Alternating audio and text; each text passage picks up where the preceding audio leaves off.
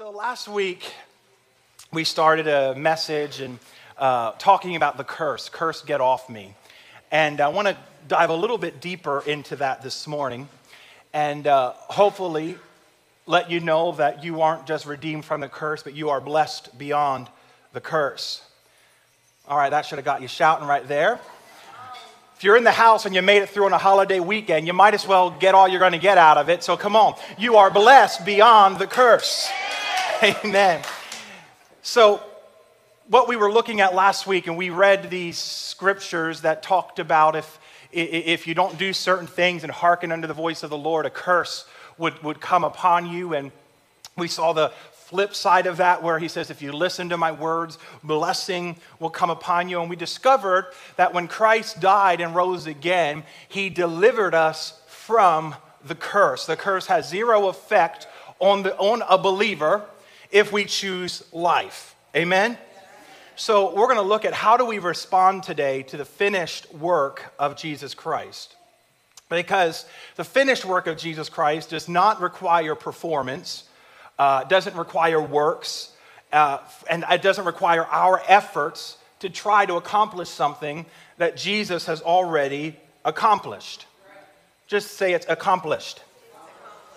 Jesus, through his blood, declared that you are already delivered from the curse. You're already made righteous.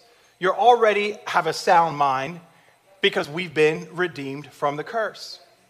So if he's already done it, he's already declared it, then it must be up to you and I to receive what he's already done by faith. Sometimes when we get into religious church settings, we're constantly trying to figure out how we can do something to get out from the uh, manifestation of the curse. But this thing is so simple. We practice this, like I said last week, we practice this at salvation. When did Christ die to redeem you of your sins? Yesterday? Will he die again tomorrow if you sin again tomorrow? No, when he went to the cross, it was for all sins of all time, present, past, and future. So even the sins that you have yet to commit, not that you should, but if you do, you can look back to a point 2,000 years ago and he said it's already taken care of 2,000 years ago. It's not, well, he has to go back to the cross and die again because you blew it. It was once and for all. All our response is, yes, God, I receive your forgiveness from that sin, and therefore I'm free. So we can get that concept when it comes to sin. But sometimes when it comes to the manifestation of the curse in our lives, we think that we have to do something else to try to get it to happen. But the Bible is actually very simple. We just receive by faith. That what he's done is done. What he did, he did. Amen? There are two prayers that God will never answer. Help you real quick. Number one, if you pray to God to get him to do something that he's already done. Asking him to do something that's already done. If I said to you, go ahead and be seated. No, no, no, sit down. There's no response from you. Why? You're already seated. Seating, right? Seated. Sit, I don't know. You're already sitting down. You understand where I'm going this morning? So to ask God to do something that He already did doesn't require a response. Why? Because it's already done. The second prayer that God won't answer is when you try to get God to do something that He already told you to do. Let's leave that right there. So, how do we respond to the finished work of the cross? If I'm already redeemed, if I'm already made righteous, how do I respond when I see the symptoms of the curse beginning to manifest in my world? Listen to Galatians chapter 2 verse 16 if you have your Bibles today. And it says, "Yet we know that a person is made right with God by faith in Jesus Christ." So how are we made right? by faith in Jesus Christ. Another phrasing for the word right is righteousness. Means to be in right standing with God, just as if we've never sinned. So, how are we made right with God? By faith in Jesus Christ, not by obeying the law. Do you understand how radical this was to the early church?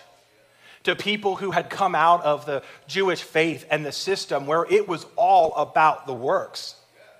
It was all about you had to perform every single thing perfect. And if you didn't, then you had to get the blood of an animal to cleanse it. So when they would hear this message to say, listen, it's no longer about works, but about what Christ did, this was radical to the early church. This should be radical to us. And we believe, we have believed in Christ Jesus so that we might be made right with God because of our faith in Christ not because we have obeyed the law. For no one will ever be made right with God by obeying the law. So, praying more, doing all these religious things more, are not going to make you right with God. They're good things, don't get me wrong. But that's not where your right standing with God is found. Your right standing with God is found on the finished work that Christ died and gave us on the cross 2,000 years ago. Amen?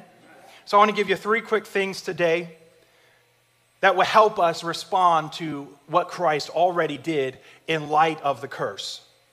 So, number one, if you're taking notes today, we respond to what he's already done by number one, we make a decision to believe the love that God has for us. We make a decision to believe the love that God has for us.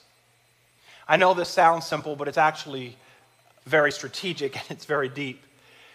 It is one thing to love God, it's a whole nother thing to believe that God loves you. I love God. I know what He's done in my life. But I think sometimes, if we're honest, many of us will have this, this perception of God that He's waiting in anger and He's just disappointed in us. And, you know, we carry all these baggages, you know, from, past relationships and mistakes and what our parents did and their grandparents. And that's many times how we approach to God, where God's love is conditional towards us. So we can understand how we can love God, but sometimes we can't mentally process how God can absolutely love us. There's actually a story in Deuteronomy chapter 1 where it says that they, uh, they believed that God hated them, so they rebelled against God. Not having a right understanding that God absolutely loves you will cause us to rebel against God. Why? Because if you think that God's mad at you and that he hates you, there's no way you're going to have faith in what he says. There's no way you're going to have faith that he absolutely loves you. So we have to settle this fact, regardless of what's going on in our life, that God loves me. Just say that God loves me. We can say that even in the midst of crazy situations. You know, maybe something's going on in your world and the right scripture's not coming to your memory. But I'll tell you what, you can get through a lot if you just understand He loves me. He loves me. I don't even know what verse to go to right now, but I know He loves me. Come on. That'll pull you through some dark times. That'll pull you, you through some hard seasons. Why? Because the revelation that He loves you is always attached to the revelation that He wants to do good and bring blessing into your life. Come on, somebody. It's attached to the revelation that He already made a way and provision for you to, to rule and to reign in this life, to not be overcome by circumstance. So we respond by saying, He loves me he loves me. He loves me. And when I know that God loves me, man, that makes all the difference.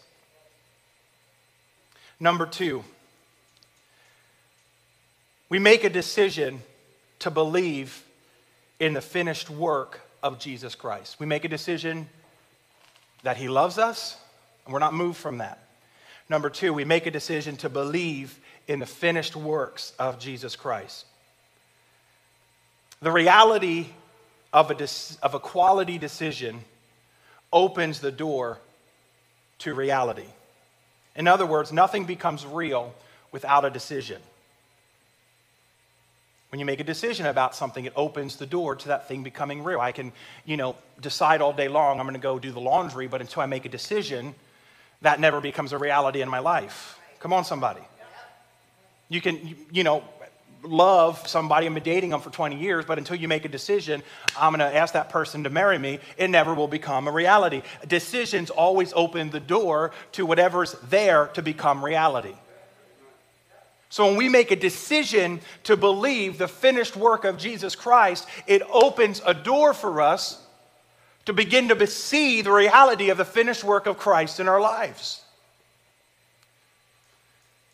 So we have to decide that we believe in the finished work of the cross. And if you don't believe in the finished work of the cross, you will always be trying to do something to finish it, to be better, to get better, to get God to love you, to get God to do something for you. Amen?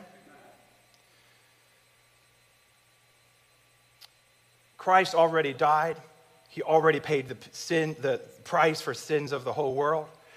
Really, this covenant that God made is foolproof. Even a fool can't mess this thing up. Well, if he died and paid for the sins of the whole world, is the whole world forgiven? Well, as far as the world is concerned, their sins are already paid for. They just haven't signed to receive the package. Come on, somebody.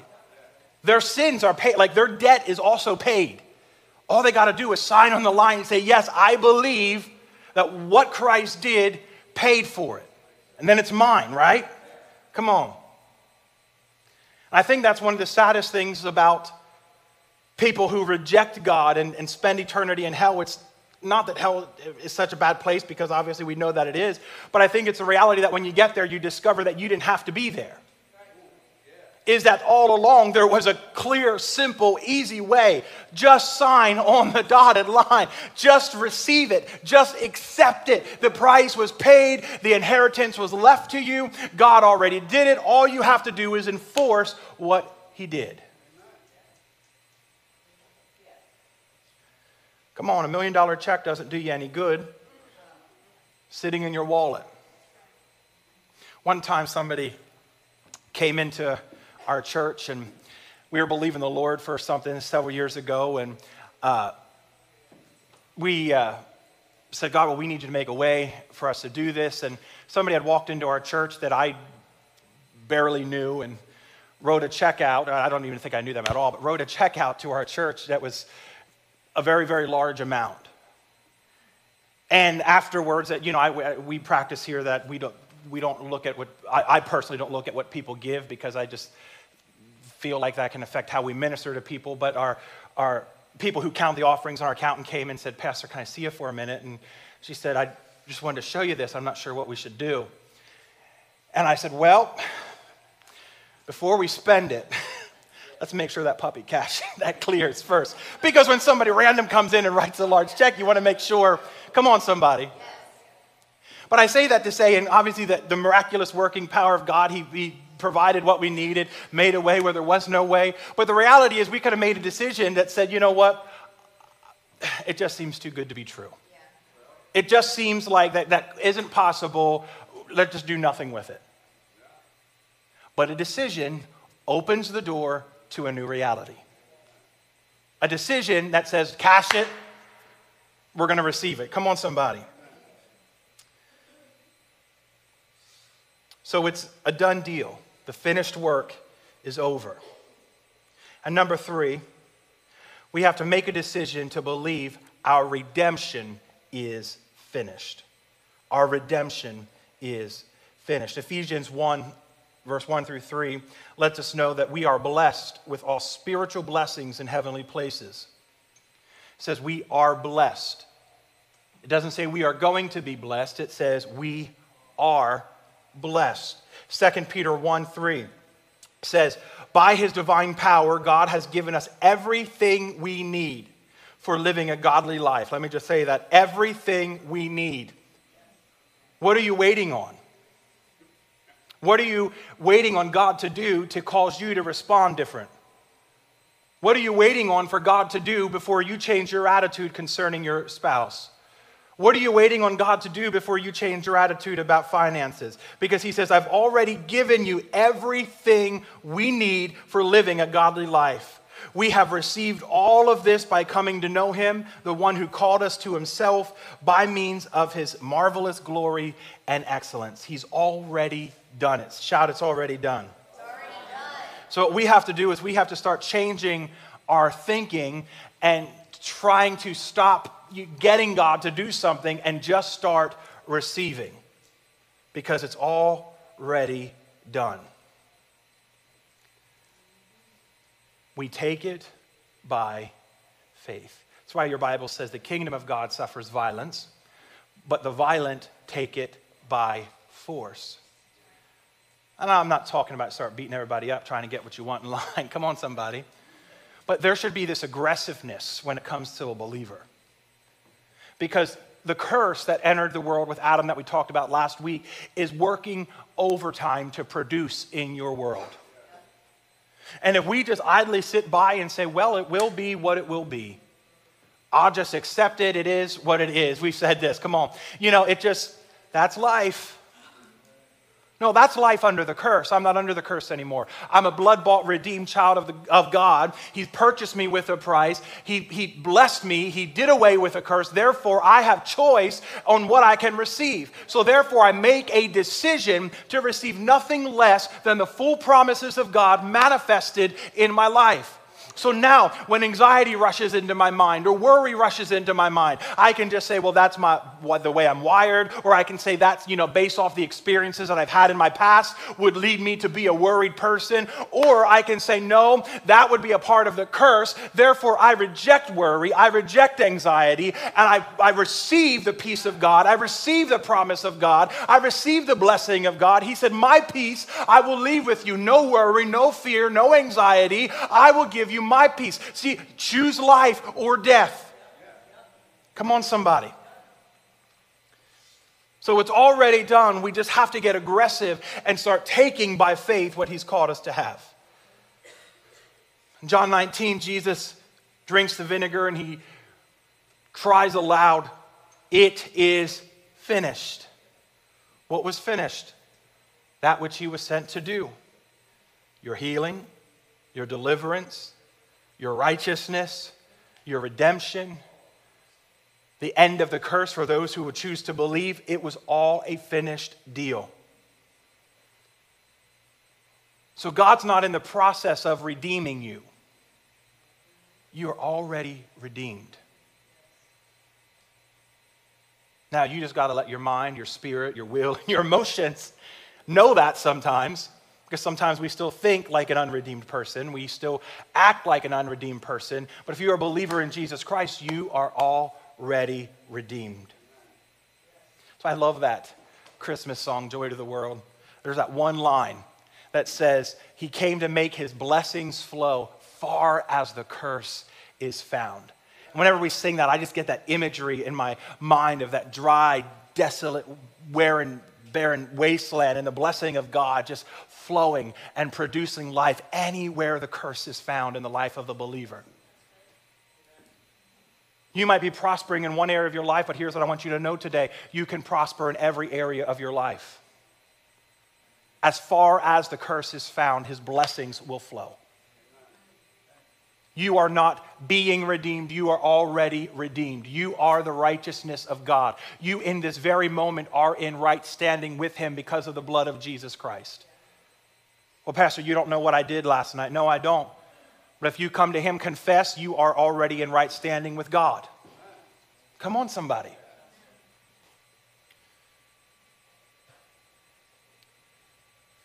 So, redemption, our deliverance. There was a ransom, there was a payment that Jesus made for our redemption so that we could be free. The enemy will attack. Bible says it rains on the just and the unjust. But when you understand this, you realize though it might rain, remember it says it will rain on the unjust and the just, but our foundation is different, so our house will not fall like sinking sand. So it'll rain, but it won't win. And, and this is just me that I feel like I could just explode inside just hearing this today. Maybe I just needed to thanks for letting me just come in and watch me preach to myself, but stuff will happen, but it won't work.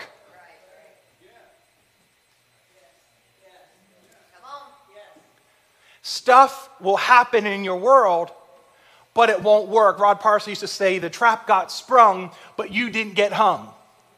Right? Because it just didn't work. It's like when they took Jesus out to the bow of the hill, and the Bible says that they were going to cast him off. It says that suddenly he passed through the midst of them. It's like, how could Jesus, one man, with a whole crowd around him, all their eyes focused on him to kill him, and it says he just passed through the midst of them? Why? Because it wasn't his assignment to die being thrown off a cliff. So God put on him a passing through anointing that even when the enemy had surrounded him, and even when death and destruction would be his ultimate end, there was a passing through anointing that came on him that caused him to pass through the midst of the adversary. Come on, somebody. I'm believing for you that you get a passing through anointing. That when the enemy comes rushing in, he's going to look and like, where did they go? I set up the trap. I set up the bait. They should have fallen. They should be destroyed. They should be dismissed. But here they are standing because they understand the work that God did. Come on. Troubles are going to come. I mean, your Bible says the godly shall suffer persecution but it will never win because we are redeemed. We've been delivered out of stuff that we haven't even encountered yet.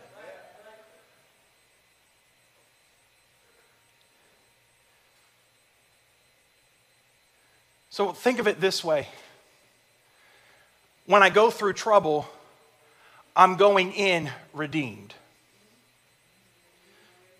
See, in my mind, sometimes when I'm in trouble, it's like, God, do something now to strengthen me to get out. But I got to change my mindset. Because I didn't just get redeemed in the middle of the problem, I was redeemed when I went in.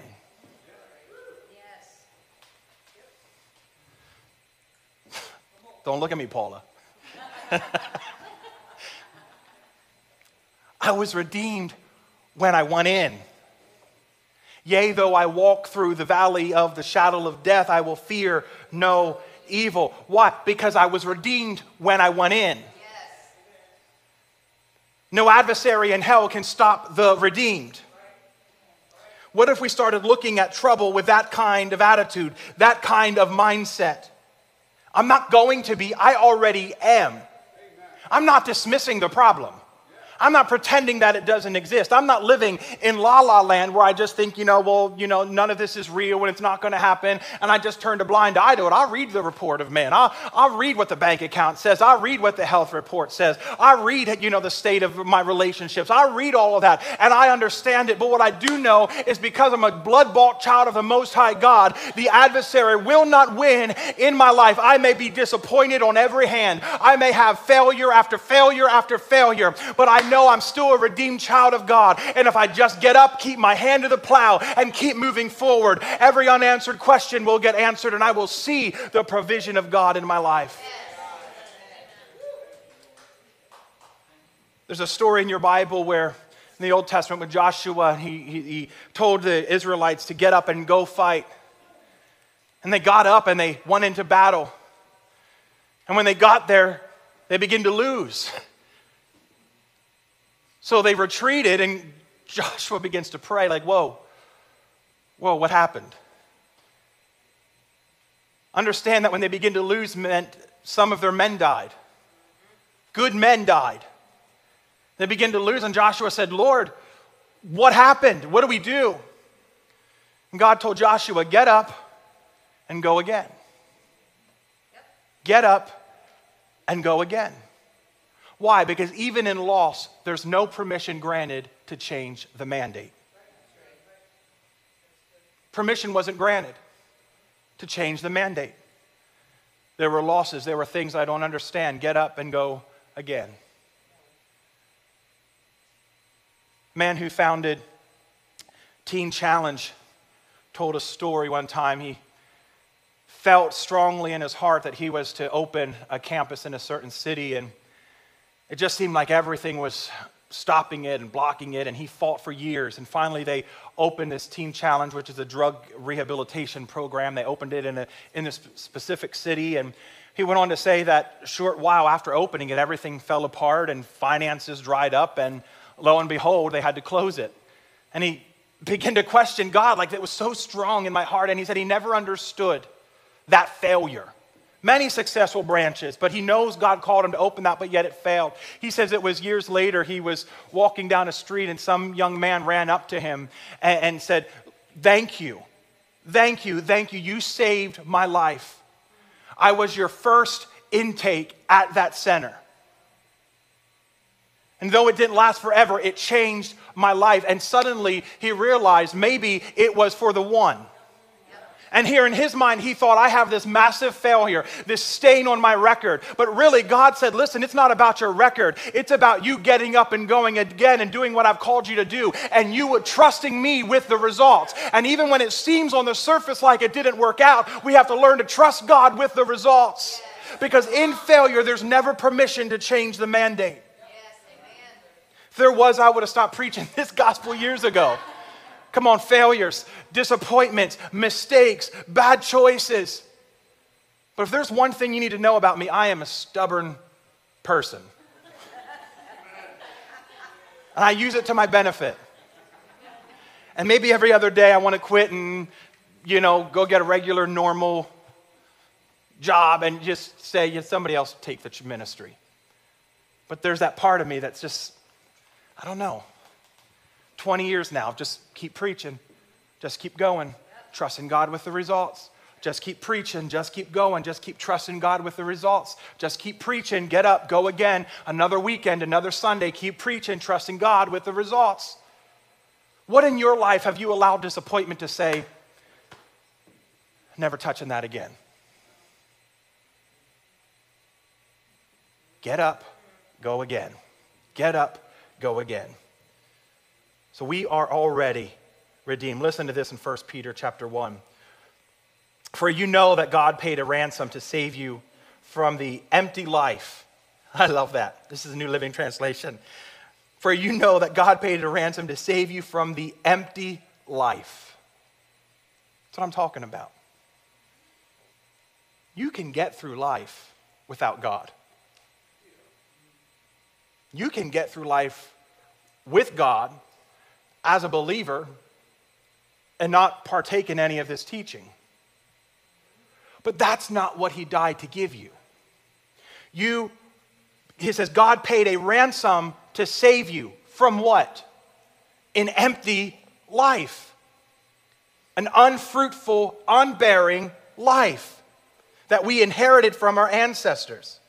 And it was not paid with mere gold or silver, which lose their value, but it was paid with the precious blood of Christ, the sinless, spotless Lamb. Man, how powerful is that? With the precious blood of Christ, He paid a ransom that I wouldn't have to live an empty, fruitless life.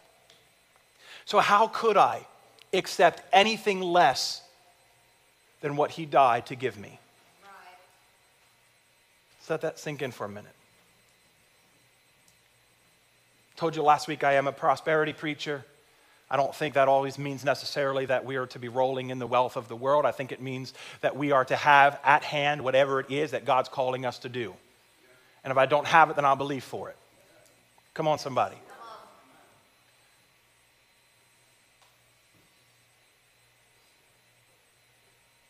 But sometimes in our lives, we just accept this is life. No. He died that I would have a fruitful life. Yes. Fruitful life.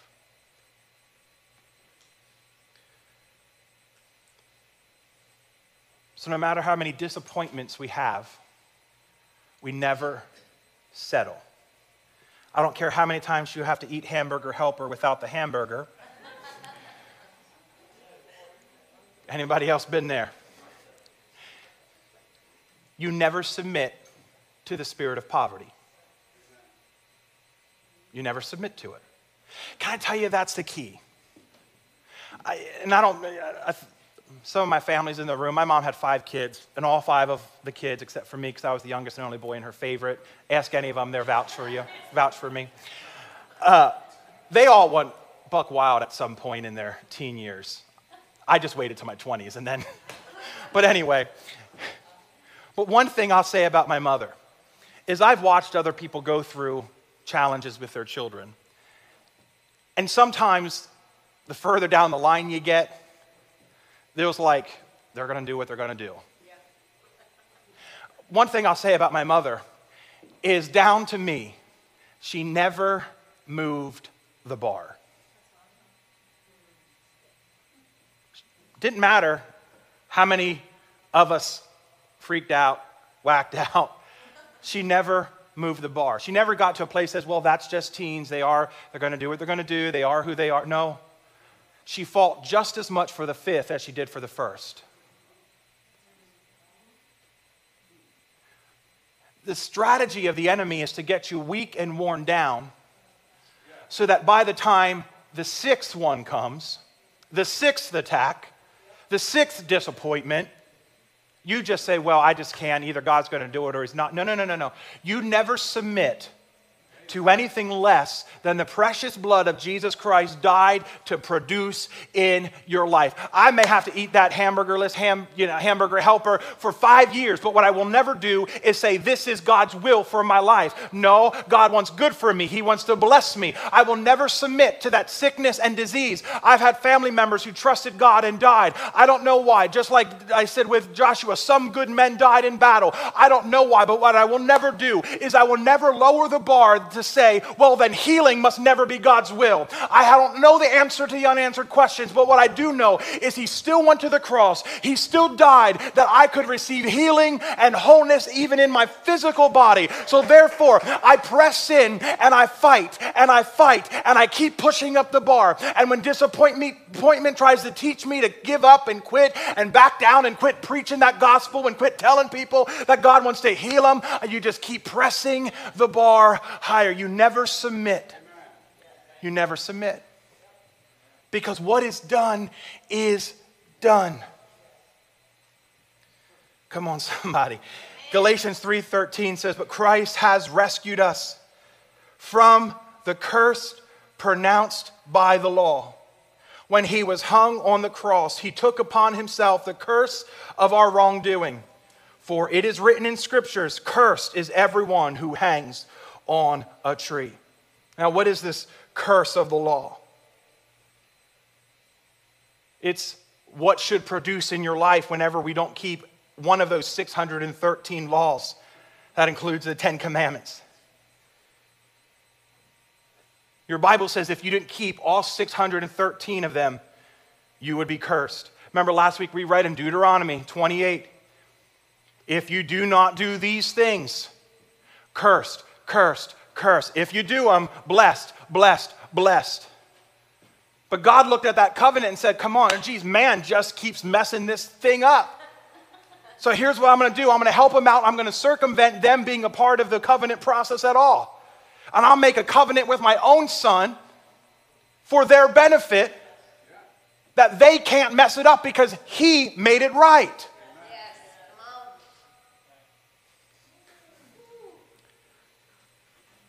The revelation that that brings is listen,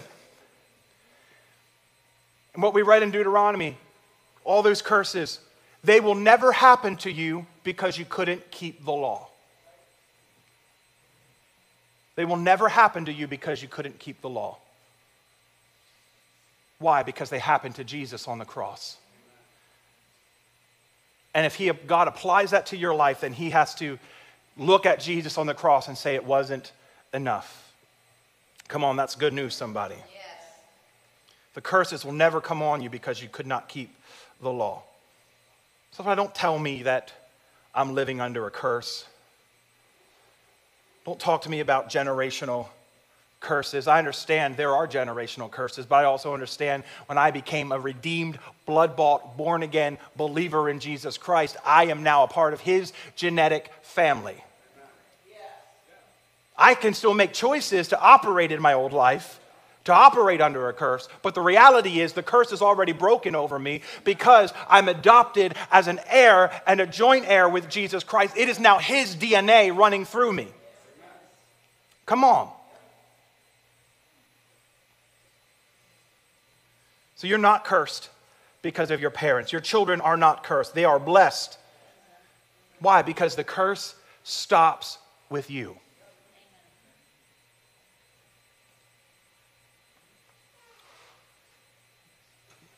Now, I want to close with bringing this to our attention today because I try to be a very practical preacher and make sure we all understand where the rubber meets the road.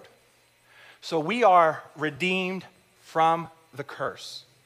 Okay, got that. He died, it's over for us.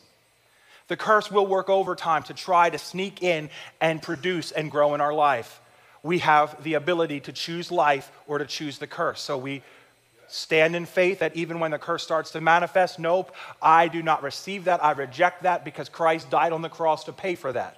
I won't lower the standard. I won't bow to it. I won't give up. I won't quit. I will keep pressing in for the high mark in Christ Jesus. But can I tell you, sometimes we work overtime to work against the blessing producing in our life. Sometimes, we, I'm going to say it again so we, we can just, we work overtime to work against the blessing and not the enemy. Sometimes I think we put so much on the devil.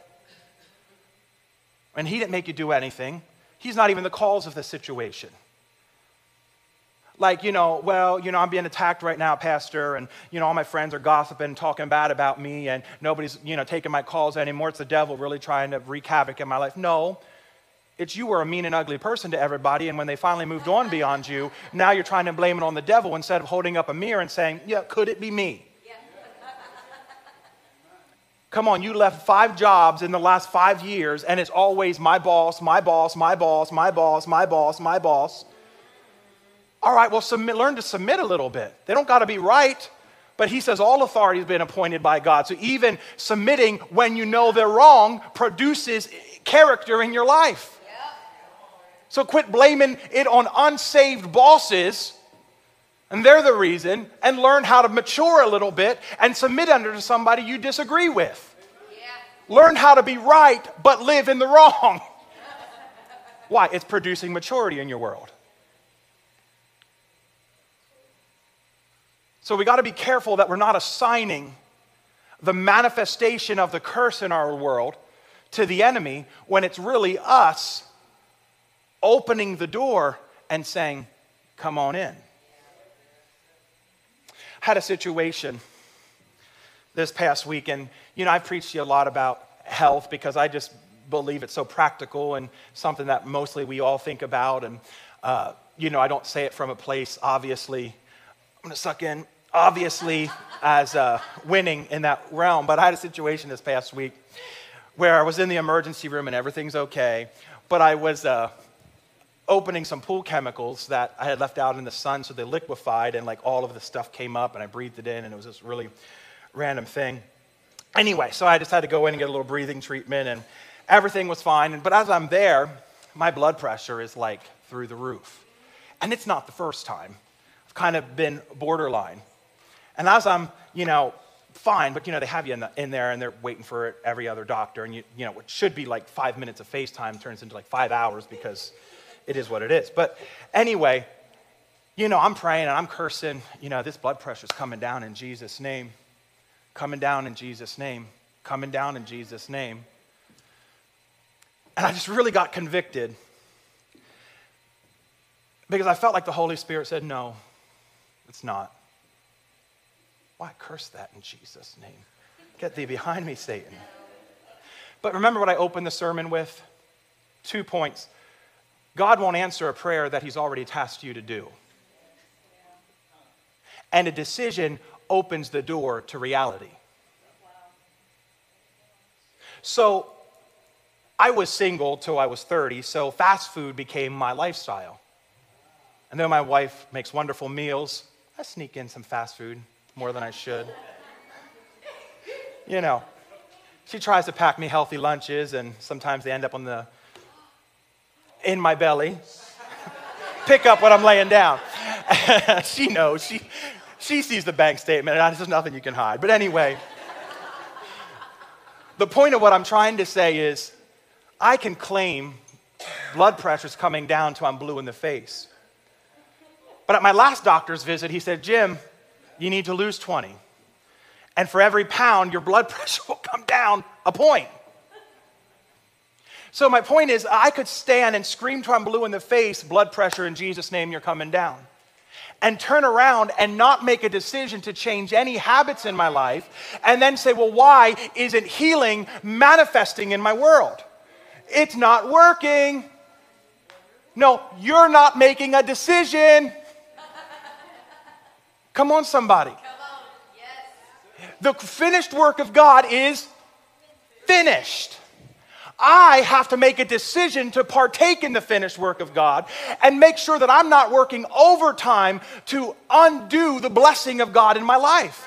I can't claim divine health and all the promises of God. Now, listen, He will get you out of a sticky situation when you get yourself in a sticky situation. Come on. He's done it for me more than one time. He'll make a way out. But when you do not make a decision to change what got you into it, you are destined to keep repeating the same pattern. The same goes for your money. Listen, I want to submit this to you, and some people might freak out about this. If the curse is done, the curse is done.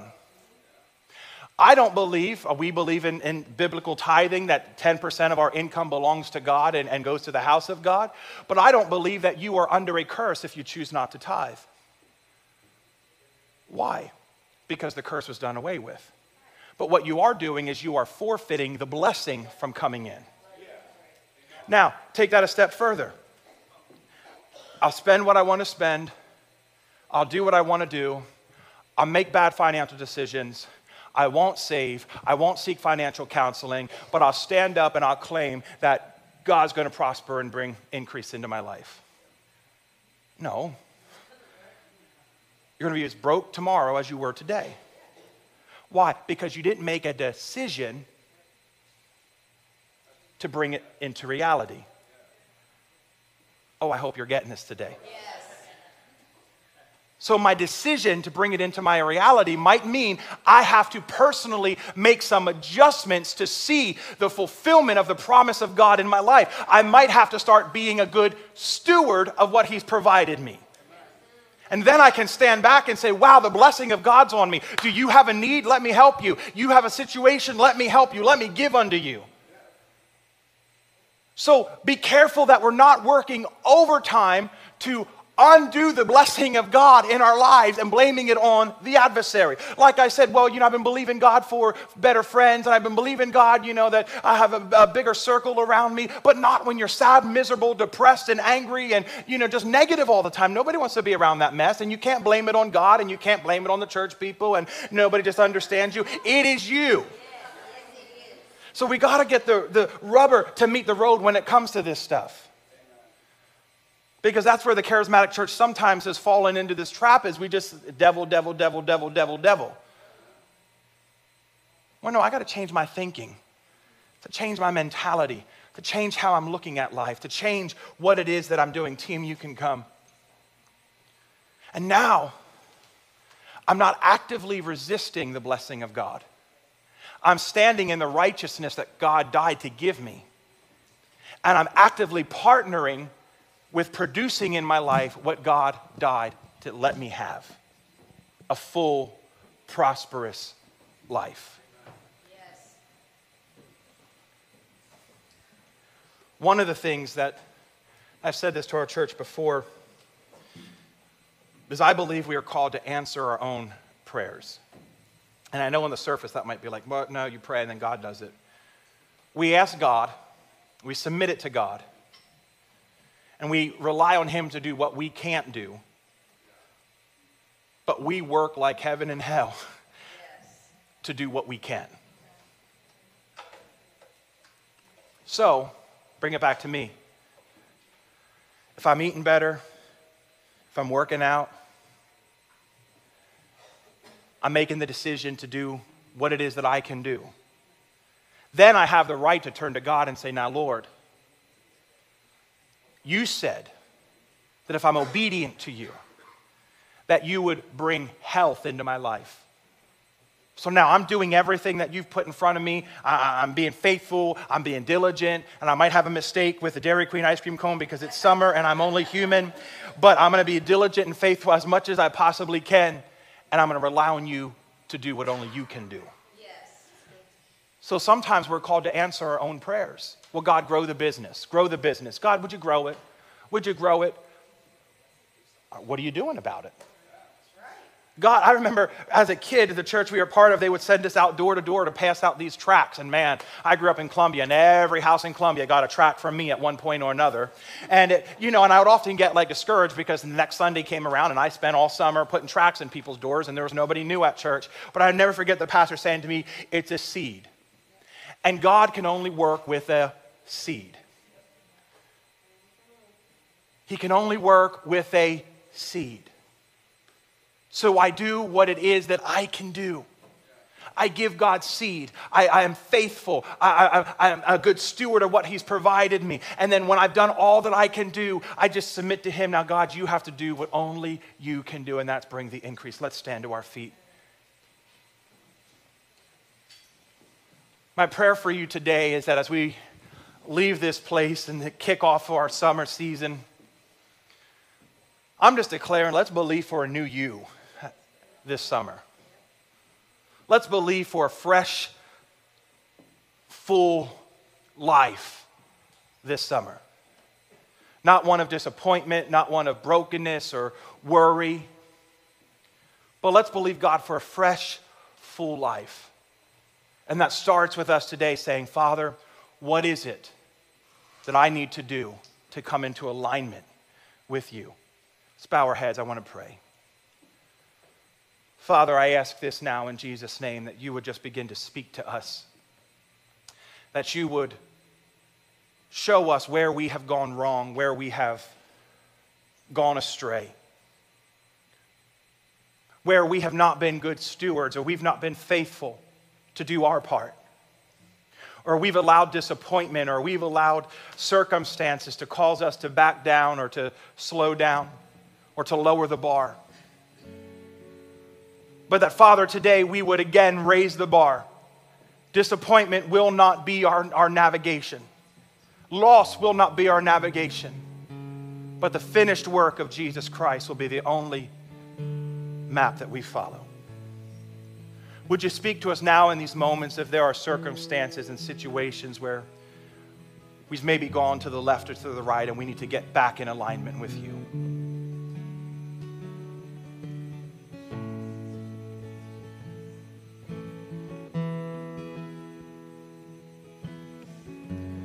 God, you lifted me out. God, you lifted me out. And I'll tell the whole world. God, you lifted me out. God, you lifted me out. And I'll tell the whole world. Come on, declare it, church. Because God, you lifted me out. God, you lifted me out. And I'll tell the whole world that God, you lifted me out.